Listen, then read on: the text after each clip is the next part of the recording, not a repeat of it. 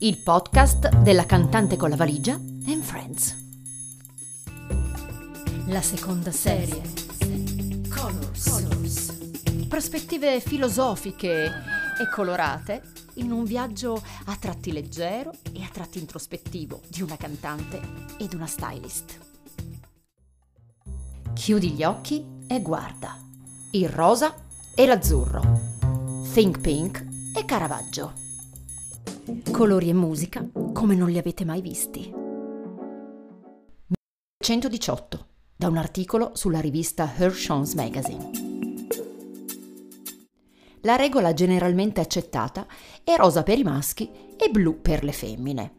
La ragione sta nel fatto che il rosa, essendo un colore più deciso e forte, risulta più adatto al maschio, mentre il blu, che è più delicato e grazioso, risulta migliore per le femmine.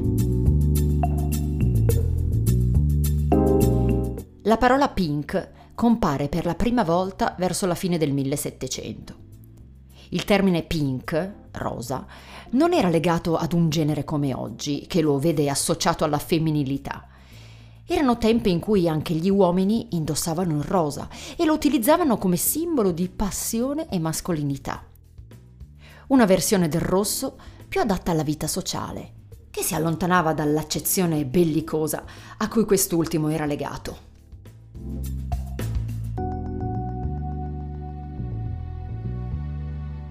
Dagli anni 40 le aziende di abbigliamento per bambini iniziano a proporre il rosa per le femmine e l'azzurro per i maschi.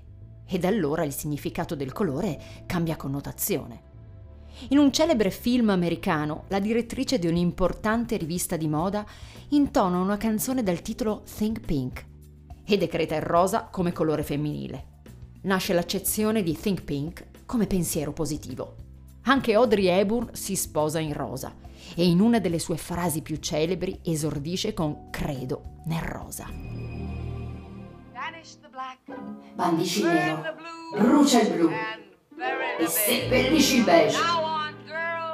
Ragazze, pensate in rosa. Think pink, think pink when you shop the summer clothes. Think pink, think pink if you want the circus shows. Red is dead, blue is true, green is the scene, brown is blue, and there is not the slight excuse for bloom or bruise.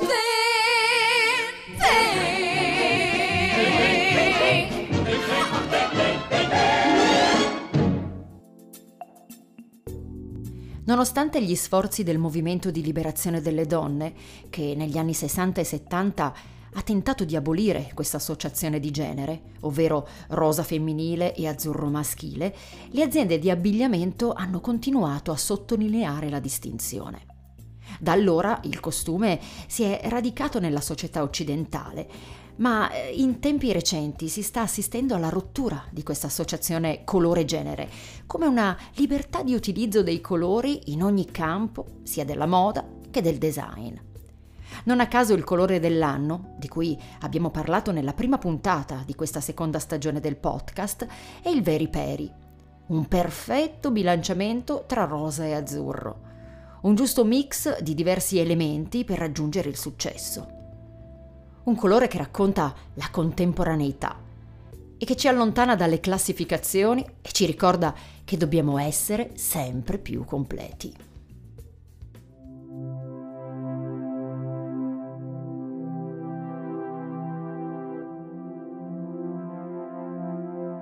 Ma tu che lavoro fai? Che lavoro fai? Beh, io canto, organizzo la parte entertainment degli eventi. Io sono una stylist, aiuto le persone a esprimere la propria personalità attraverso gli abiti che indossano. Ma non fai anche altro? Eh, sapessi quante cose faccio. Ah, quindi sei una sarta? Realizzo bellissimi abiti su misura. Ho fatto della mia passione un mestiere. Da uomo soprattutto. Canto agli eventi. Ma non li cucio, faccio consulenze di stile e analisi del colore. Regalo felicità. Sì, ma ci vivi. Armocromia, hai presente? Sì, Queste sono le frasi che ci sentiamo dire ogni volta che incontriamo delle persone che non ci conoscono. Credo sia lo stesso per tutti i lavoratori del mondo degli eventi e che in qualche modo hanno fatto della propria passione un lavoro. Ma non è tutto oro ciò che luccica, anche se io personalmente, non potrei pensare di fare qualcosa di diverso. Lavorare con la propria passione significa tingersi talvolta di rosa e talvolta di azzurro, talvolta di tutti i colori per trovare la tonalità più funzionale e talvolta vedere solo il nero e avere voglia di mollare tutto.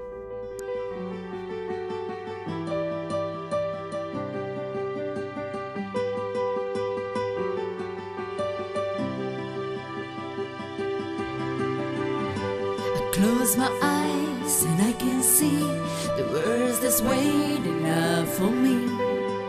Then I call my own.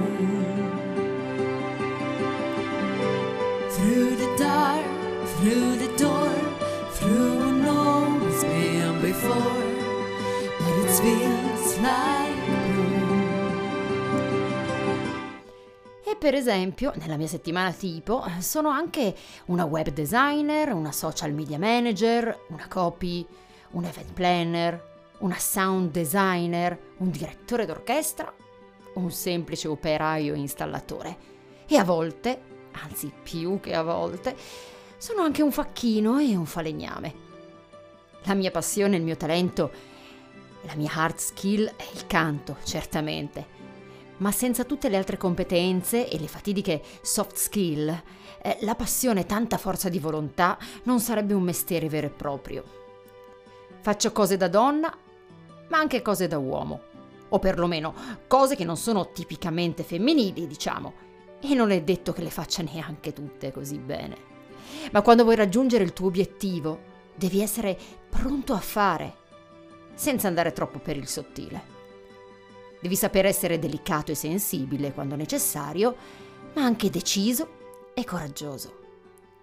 La mia generazione ha avuto la fortuna di poter superare tanti pregiudizi che negli anni passati hanno relegato le donne ad avere meno diritti e comunque sempre tanti doveri. Anche se, per essere proprio sinceri, essere un imprenditore donna ha comunque i suoi svantaggi anche nella società moderna. Ho fatto diventare la mia passione un lavoro, ma per riuscire a vivere delle proprie passioni serve anche molto, molto altro. They can say, they can say it all sounds crazy. They can say, they can say I've lost my mind. I don't care, I don't care, so going crazy. E come ci narra il film The Greatest Showman, sognare, sognare in grande.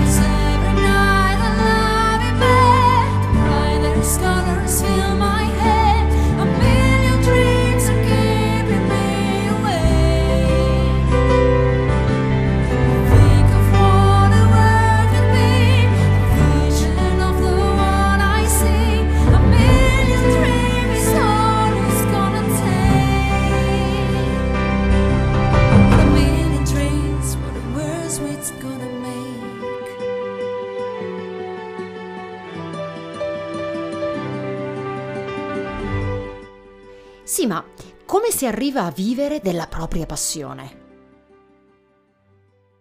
Roma. Il caldo scioglie l'asfalto e le strade del centro sono quasi deserte. Il colore del cielo è di un azzurro abbagliante. Silvano, l'amico che ci accoglie nelle nostre trasferte nella capitale, appassionato di cucina e arte, nel tragitto verso la trattoria che ha scelto per noi, si accorge che la porta è aperta. Ragazze, cambio di programma. Dobbiamo entrare. A quest'ora non c'è sta nessuno. Venite.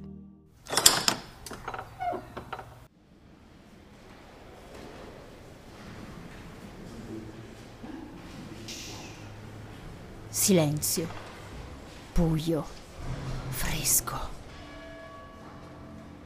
Siamo nella chiesa di San Luigi dei Francesi.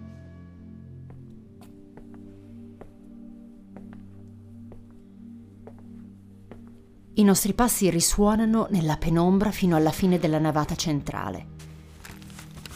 Silvano cerca qualcosa in tasca e il rumore della moneta che infila nella cassetta di metallo risuona nell'attimo che precede la luce che illumina il capolavoro di Caravaggio. luce e buio insieme nel dipinto che racconta la vocazione di San Matteo.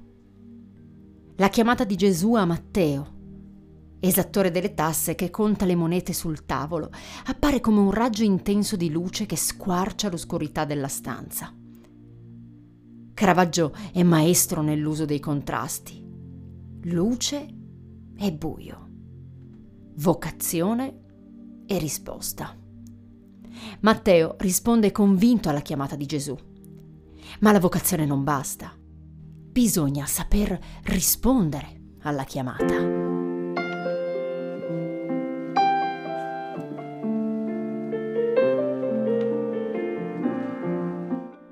La differenza tra avere una vocazione, una vera passione, e rispondere ad essa è fondamentale per il nostro percorso di vita e di lavoro. Molti sono convinti che il successo sia una condizione regalata dal destino a pochi fortunati e quindi distribuito in modo casuale. E invece io penso che non sia così.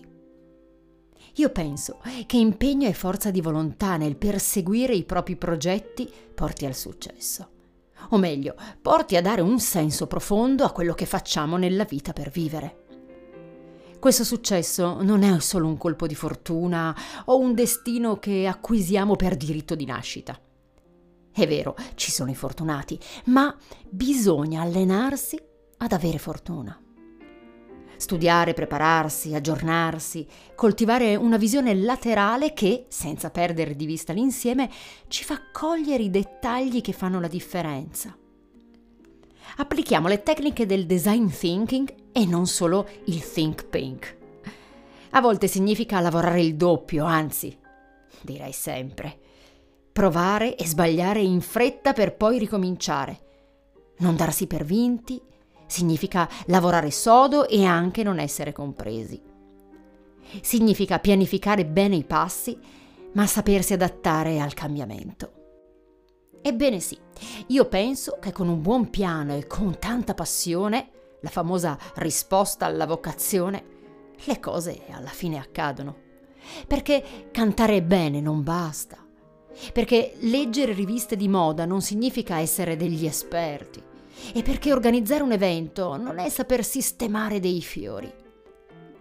Servono doti organizzative, capacità di prendere decisioni repentine, empatia e capacità di fare squadra, che è una delle cose più difficili in assoluto. Ma soprattutto serve la capacità di farsi assorbire pur restando felici. Perché apparentemente sono tutte cose distanti dall'uso della voce per intrattenere le persone o da un buon senso estetico. Significa lavorare sempre, magari anche sotto l'ombrellone e mettere insieme il rosa e l'azzurro. Perché come diceva Virginia Woolf, in ognuno di noi presiedono due poteri, uno maschile e uno femminile. La mente androgina è risonante e porosa è naturalmente creativa, incandescente e completa. La più creativa delle menti è quella che sa essere sia maschile che femminile. È quella che non si lascia incasellare, è quella tenace e forte, ma anche delicata e sensibile. E che non permette di far spegnere la fiamma. E soprattutto, che non ha paura di sbagliare.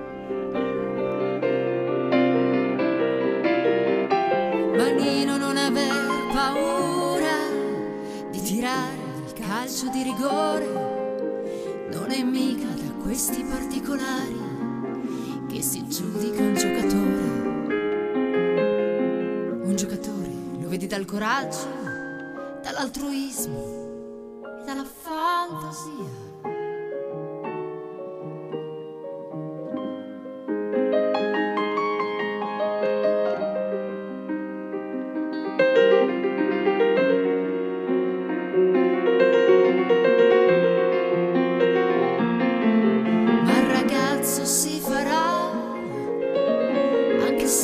spalle strette, quest'altra anno giura, con la maglia numero 7.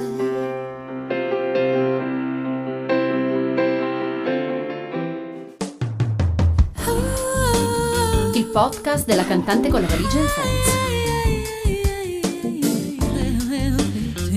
Oltre a Spotify puoi ascoltarci su tutte le piattaforme digitali, sul sito www.lacantanteconlavaligia.it e su Facebook e Instagram con il nome La Cantante con la Valigia. Per i nostri profili personali, chiocciola paola.fini.consulting e chiocciola Valentina May con la E e con la Y. Fateci sapere cosa ne pensate. Apriamo insieme la valigia della cantante.